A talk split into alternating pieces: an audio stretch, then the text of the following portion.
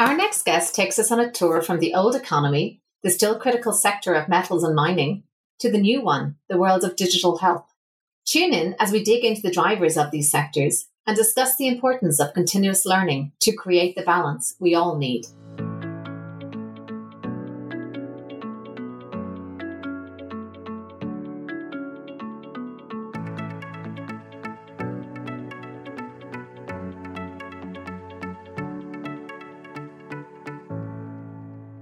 Aoife Devitt, and welcome to the 50 Faces podcast, a podcast committed to revealing the richness and diversity of the world of investment by focusing on its people and their stories. I'm joined today by Bruno Kaiser, who's CFO at Smile Digital Health, a digital health company based in Toronto. He previously spent over 30 years in a series of investment banking leadership roles with a particular focus on the metals and mining sector. We were classmates at INSEAD from 1999 to 2000. Welcome, Bruno. Thanks for joining me today. Well, good morning, and how are you? Great. Well, let's start with your background since we, we knew each other and I knew a little bit about the background back then, 20 so years ago. But can you talk about where you grew up, what you studied, and how you came to enter the world of banking? Absolutely happy to.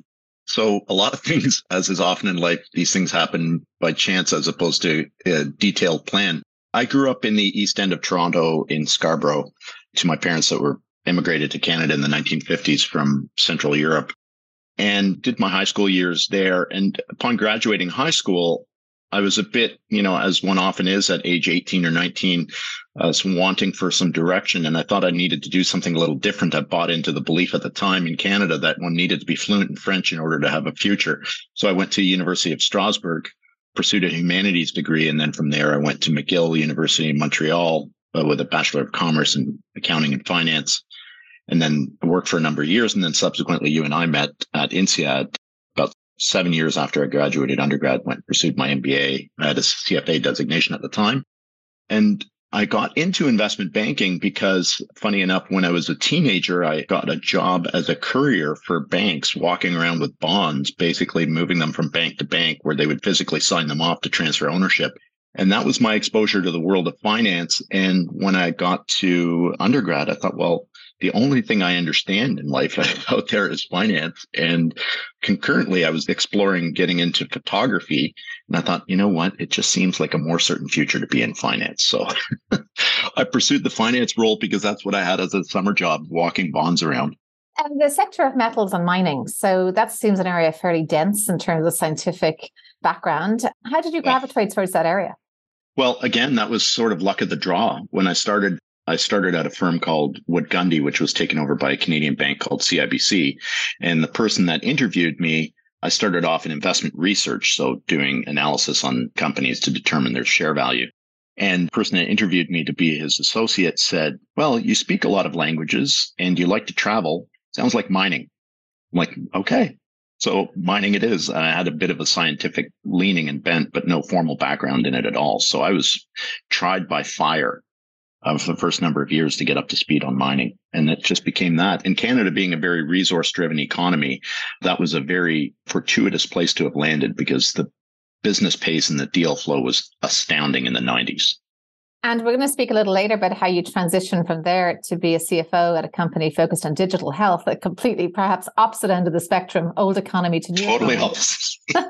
um, but let, let's dig in first to this, the metals and mining sector because it gets a lot of both bad press as well as focus, mm-hmm. given you know the mining going on for some of the metals that are needed today in terms of lithium, etc. So, what would you say the key trends were the backdrop to the 20 plus years you spent focusing on this area? And what are we overlooking? What's the inside track that we don't know? And what's happening? What's emerging now as a trend? So, I think as an overarching key trend, there are a few things. One is I really will endeavor not to get too technical, but almost any mined product is measured by the grade of the mineral or the metal that you're trying to mine. And grade is the content per ton of rock in the ground. So in copper and metals, base metals is measured in percent. So X percent of content per ton. And in precious metals, it's grams per ton. The overarching theme since the beginning of time is that with time, the grade of that which is left in the earth diminishes because you've taken the easy stuff, right? So the Romans and prehistoric man would have mined visually. You see giant green streaks of rock. That's double digits percentage of copper sitting there on the surface and you mine that and eventually it becomes microscopic. You can't see it. You have to analyze for it. You have to drill and you have to test for it. And the grades just keep declining because you keep mining and you find the easy stuff. As the grade declines the cost per ton gets higher because you have to extract more tonnage in order to get the same amount of material that is just a law of nature so to speak so you have that in conjunction with an ever increasing demand for the product. So we need more and more of it, in particular, as there's a desire to move away from hydrocarbons. An overarching theme that I've been saying for some time is that as you move away from oil and gas, you move towards mining. There is no in between. There is simply no alternative. And so you have that backdrop with rising costs, declining availability of it, and then the other theme you asked about is with time, the permitting timeline to develop new mines gets longer and longer and longer every year. So it becomes harder to build and permit mines and harder to find them and find economic ones. And I suppose tied to that, because it's harder to find and hard and takes longer to mine, we get some of these, I suppose when I mentioned we maybe misunderstand about the mining sector is its impact on the environment and perhaps the mm-hmm. credentials of those companies in terms of their observance of these damages. You have mm-hmm. a, I think, a different insight based on your years of working with them. Yes, absolutely. So a mining company, any mining company, just like any company wants to stay in business as long as possible. And the asset for a mining company, by definition, are its mines. And the best thing you can have is a really long life mine. So a mine that has resources and reserves that will last for years or decades. By definition, then you are embedded in a community for a long period of time. And in order to remain ingratiated and welcome in a community, you have to do well by the people there and obviously maintain it, be a good steward of it. That has always been in the self serving interest of mining companies. And I think people lose sight of that because in order to find a mine, extract it, you need to have the local community on board.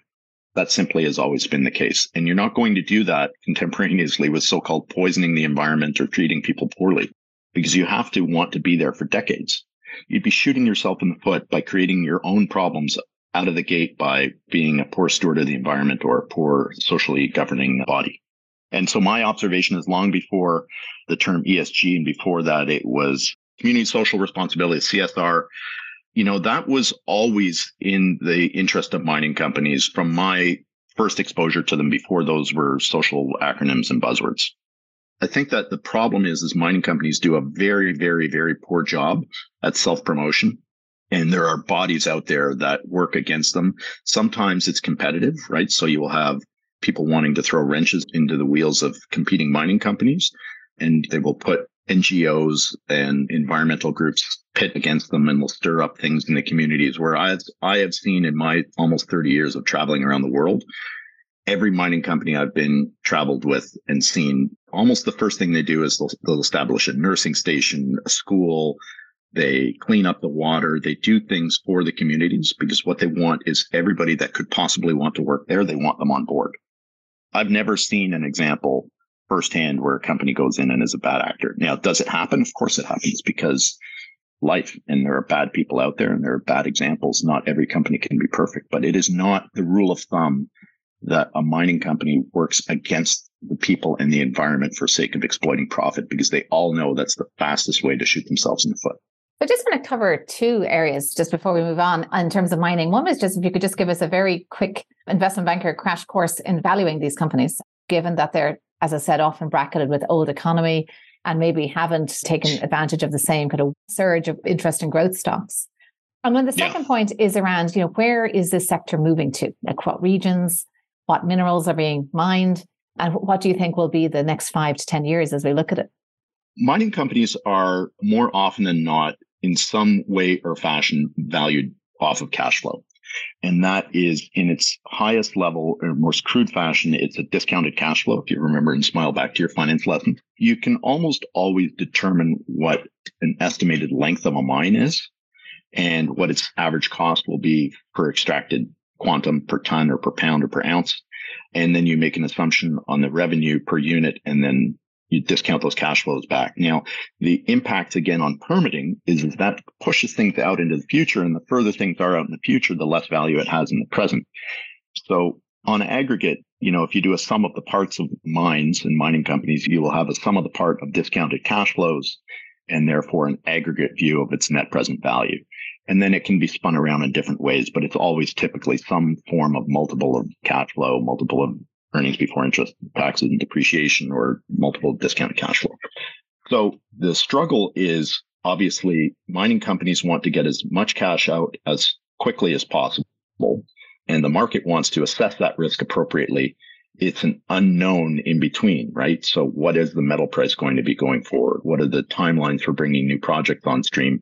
Which again brings in the massive cost of uncertainty and permitting because as soon as you throw years and years of uncertainty into the process from permitting, you start to degrade the value of the companies. And when you degrade the value of the companies, you reduce their access to capital. When you reduce their access to capital, it becomes difficult to build new mines. And then you get fewer resources going forward. So there's this massive circular reference that can happen. And this all happens now at a time where, to your question about what is it that we're looking forward to in the future, I think it's obvious people want to, you know, as I said, shift away from hydrocarbons. That necessitates a massive scale, mind blowing transformation of our global infrastructure. And I think that's the missing link that people don't give enough thought to. It is the level of electrification regardless of the source of electricity, right? The original source. The level of electrification will mean an investment in new capital equipment, new transmission mechanisms, extra wiring, extra grid, everything. That's all copper. Until we find a means of moving electricity around that isn't copper, which to my knowledge we don't have, it's copper. And then obviously there are the means of creating the electricity and storing the electricity, which mostly gets thought of now in terms of battery metals, which is nickel, cobalt, graphite, lithium. Those are the typical metals involved in storage. So you have storage and you have transportation of electricity. That seems to be the future. I don't see so much a problem with nickel. Copper can be problematic simply because when I spoke before about the declining grade, we are now talking about grades of copper of less than a half a percent per ton is what new mines are being found at. So you imagine you need to extract a ton of rock, pulverize it into pixie dust, and treat it to get 0.5% of copper out of that. What does this mean um, for pricing? Clearly, um, that is going to be a much more it, costly process. Yeah. So by definition, the price has to go higher in order for companies to be able to make money. And then there's this other self circular reference because creating a mined product is highly energy intensive. So the two biggest costs determining an output of any metal is the grade and the energy cost. And then after that, it would be human resources and, and cost of labor. So if you have rising energy costs, by definition, you're going to have rising costs of the metal. And it either means that mines become uneconomic and you reduce supply and therefore increase the price, or you simply need to increase the price in order to be able to extract sufficient metal. Keep in mind that these companies are not making it out of thin air. Mother Nature has to deliver it to them in the economic availability via the grade. So as we create our own inflation in the price of energy, we create our own inflation in the price of the metals needed to transform our economies. And the, I'm going to make up a word here. The greenification of our economy is highly, highly, highly inflationary. It's inflationary to the level that nobody has given a concept, uh, given a thought to or not nobody, but most people don't think about it. It's going to be an absolute impossibility to transform our economies into green economies without insane inflation. And who will be the new power brokers of the next five to 10 years? I'm thinking more maybe in terms of countries where that have the bargaining power when it mm-hmm. comes to the resources that we're going to need for the technology that the future demands. Yeah, so I think the technology to extract and develop mines resides still in the West, so to speak, and China, obviously. But because I mentioned the difficulty in permitting, it's insanely difficult to permit new mines in North America or certainly in Europe, becoming far more difficult in South America. In Africa, it's not so much the difficulty of permitting, but there's the level of uncertainty, safety, and corruption that you have to deal with.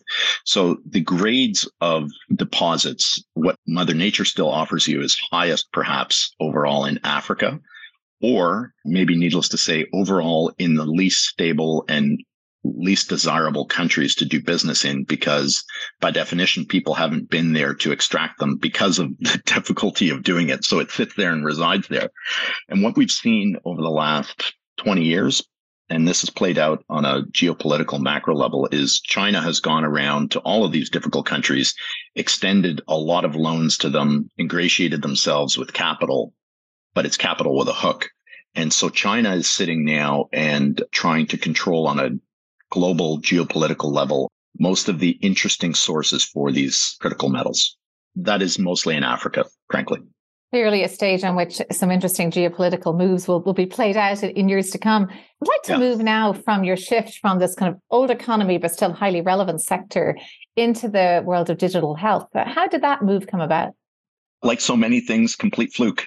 I mean, I had it on my mind that I'd been in investment banking long enough and I wanted to make a transition out of it into an operating field, whatever that may be. And of course, naturally, I thought that would be in the form of management in an operating mining company. I had my eyes out for those opportunities should they come to pass. But actually, I practiced karate and a dojo classmate, if you will, notified me of an opportunity with this company, Smile Digital Health and said they were looking for a CFO. At the time, it was about 30 people.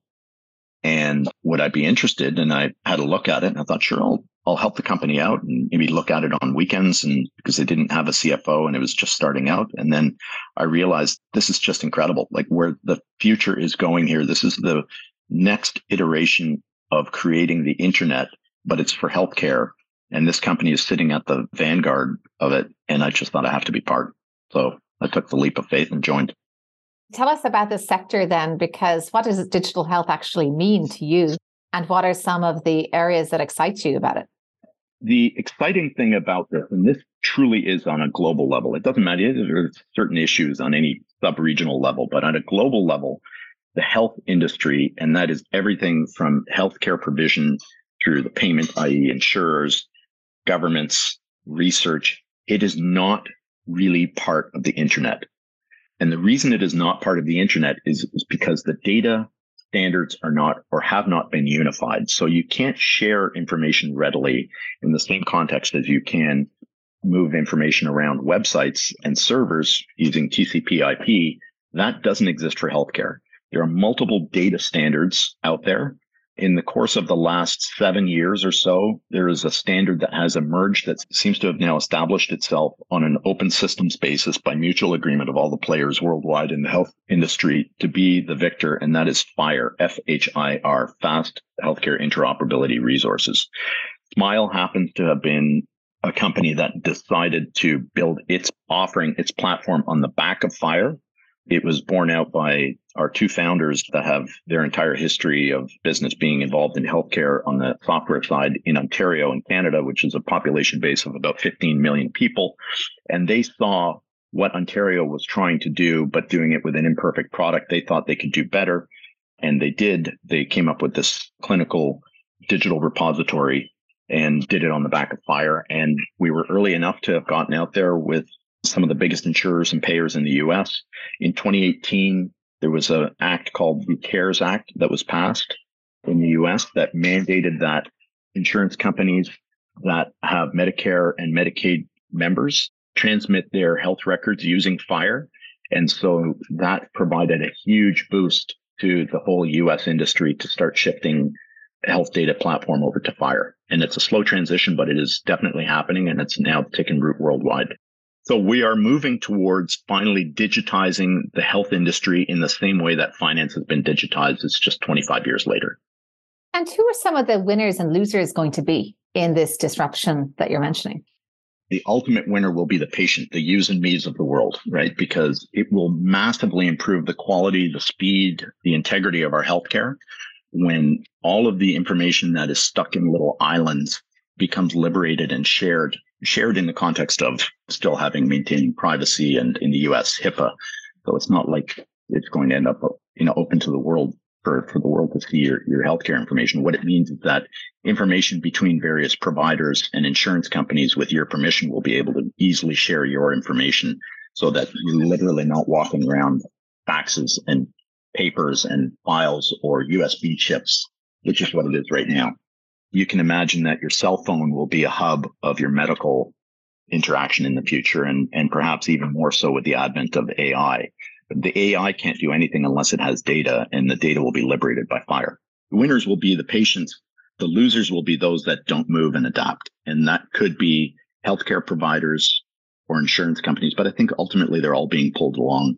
I think there are maybe some legacy software platforms that are still trying to put walled gardens around the data and prevent access to data. That happened with the development and the transformation of the internet. You know, companies fall by the wayside. And from your vantage point, are there other trends that are taking root maybe faster than we might have anticipated, such as telehealth? You mentioned cell phones and people using perhaps their cell phones to monitor their insulin levels or in some way wearable technology. And just anything else that you think maybe we don't appreciate the magnitude of how fast change is coming?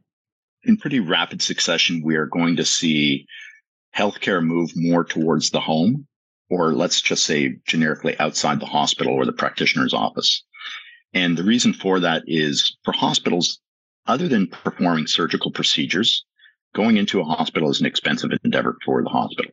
There's one provider organization provided us with a an acronym. I don't remember the exact order, but it was basically like babies, blood, bones, guts, and brains. You know, if they're dealing with that in a hospital, then it's something that they can do you know, with some margin. But if you go into an ER and you have a cough, that's problematic for them. So with the pandemic, we saw a great rise in the use of telehealth. Now, what I would say is telehealth is the equivalent of using Zoom to interact with your bank teller, which nobody does. In fact, you haven't really changed much. All you've done is, you know, eliminated the inconvenience of going into the practitioner's office. What we're going to see is with the surfacing and the availability of data, you will see that there are clinical decisions that can be made remotely or can be made digitally with a great degree of accuracy and speed and lower cost. So that may mean having real time laboratory or device type monitoring uploaded using FHIR to a provider system. In real time, your insurance company can determine whether those procedures are used or not.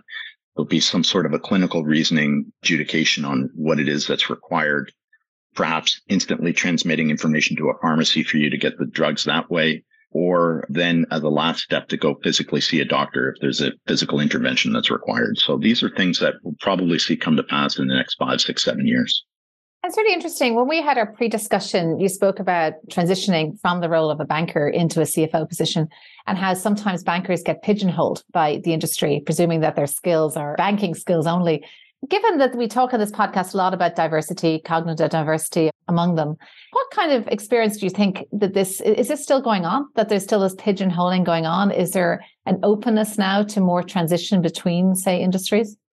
I think that's ultimately up to the individual. My approach to banking was always to think of my clients' problems as problems I had to help solve. And so I would embed myself with them at the strategic level rather than at the transactional level.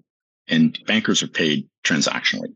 And the question is, how do you get to that transaction? My approach was always to sort of try and think along through issues with my client. And I think that helped prepare me for any transition out of banking. If you simply look at things in that narrow minded deal to deal context onto the next one type thing, I think that's how bankers get pigeonholed. And I think that is probably an appropriate pigeonholing. Then it comes down to the individual to make themselves relevant. And you have to recognize as a banker what you are as a transaction cost. And do you want to be a transaction cost or do you want to be a value added service and a trusted advisor? And I think that if you look at things from a long term perspective of being a trusted advisor and a long term value adding service, the transactions will happen, but you're providing a greater service to your client along the way. And what you're doing for yourself is you're providing yourself with more tools in the toolkit to be more flexible in life. And it brings me back to our INSEAD days and the kind of management consulting route, which was definitely deep on industry knowledge, or the advisory piece is kind of a combination of those two. I just want to go back to some personal reflections. So you mentioned uh, doing karate and your dojo, yeah. and I know that you also have a, a keen interest in music and guitars. What are some of the personal interests you hold alongside your professional ones? Oh, I have too many. Yeah. So my interest in music and guitars, it's personal, but it's not for me because I couldn't strum two strings together. But my son is a very prodigious musician. And I'm deeply passionate about woodworking. So I told him that I will feed him guitars. So I've started learning how to make guitars. I've made a couple so far, and I'm in the process of making another one more complex semi hollow body guitar for him. And I pursue a lot of other woodworking hobby or elements and design things on the side and other things that I really love. I love to eat, but consequently that means you need to cook and I love cooking, but I want to get to the best quality of ingredients. So I've, you know, had a hobby of making my own cured salumi and charcuterie. And, you know, I take that back to the element of providing my own meat. So I took up hunting about 12 years ago and I don't know. I just get obsessive about hobbies and I go perhaps far too deep once I get into them. And if I don't have those outlets, then I, I get mired in work and my brain gets clogged up with things. And I, I need those other avenues of mental escape in order to be more productive in my work environment. And this takes me back to a typical reflection question I asked, which is looking back at your career, any setbacks and challenges perhaps that were in there. And maybe I think a young banker typically doesn't have a breadth of interests, and maybe that's possibly why they become pigeonholed or work too intensively. When you look back at your career, were there any notable learning moments there? Yeah. I mean, obviously, on a year to year basis, there are always going to be setbacks. I think that had I come to the realization earlier on that you need to be relevant to your client from a strategic basis and not from a transactional basis. That would have helped me both be a more effective banker earlier in my career and then also maybe surface more opportunities that I might have missed and not known I'd missed them over time. You know, a couple of other things that some very valuable people in my life taught me. I couldn't peg exactly when in the course of my career. One is that everyone's in sales. No matter what you do in life, you're in sales. And I thought, what? I'm not in sales.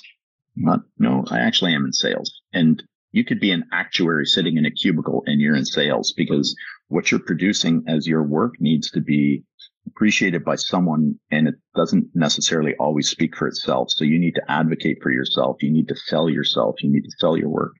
You need to be relevant to people. And that as an overarching comment, that sales. And then the other thing is time kills all deals. That was a recent turn of phrase that I learned at Smile, but it definitely applies. And I noted it throughout my career anything that you put off just increases the probability of it not happening. And that's not necessarily always a financial deal or a business deal, but decisions in life for your own personal advancement. Don't put them off because the more you put them off, the more likely it is that they just won't happen. I like that because it makes perfect sense. The more you leave it, the more uncertainty can then interfere with the probabilities. But it's uh, it's not something I've actually heard before. Speaking of going through life and hearing wisdom, were there any key people, mentors, or just inspiration that you drew upon so far? There was an older gentleman I worked with early in my career. I was, you know, my mid 20s. He was already 70 something and still, he was a retired musician. He was a horn player in, an, in a symphony and he became a technical analyst with a bank. So he would, you know, analyze charts. And as a result of his highly unorthodox background, his name was Horst Mueller. He would listen to people and take in everything they said and translate it into what his area of specialty was, but not always from a technical perspective. So he was a very big believer in behavioral finance and recognizing that everything that you see is simply the culmination of people's decisions. And so once you're presented with a fact pattern, it's a buildup of historical decisions. And that's how he looked at charts. And I took that as saying, whatever I'm doing in life, there is always going to be another path forward on the one hand, because this man, you know, was a horn player in a, in a symphony. Now he's a bank technical analyst. I don't think you could get two more different pathways in life. And secondly, is to always sort of look at underlying causes of situations that you're in at the present on the basis of the buildup of the past. And so far, I think those have proven to be two valuable things in life. So you've already given us a ton of wisdom here in describing some of the steps of your career, but is there any final words you want to leave us with? Anything perhaps that you would have for your younger self? Yes. The other sort of sage saying I, I received from a gentleman, again, 50, 60 years older than me, he observed me being very down as a result of, let's say, work politics and people I was working with and, you know, the sort of general ugliness of the bank I was at at the time. And he just said to me, he said, Bruno, don't let the bastards get you down. And he meant that overall in life. Afterwards, he explained that, you know, that is just constantly, you have to believe in yourself, drive forward. Don't make excuses for the situation you're in. Just don't let the bastards get you down. Well, wise words that could probably be translated into every language and every work setting. So, thank you so much, Bruno. You have always been incredibly generous and detail oriented when I've asked you for advice. So, I knew when I came to ask you about everything from metals and mining to digital health to reflections on your career to date that you would be equally detail oriented and generous. And I wasn't wrong. So, thank you so much for coming here and sharing your insights with us. Thank you very much. Very flattering and very happy to help. I'm Aoife Devitt. Thank you for listening to the 50 Faces podcast. If you liked what you heard and would like to tune in to hear more inspiring investors and their personal journeys, please subscribe on Apple Podcasts or wherever you get your podcasts. This podcast is for informational purposes only and should not be construed as investment advice, and all views are personal and should not be attributed to the organizations and affiliations of the host or any guest.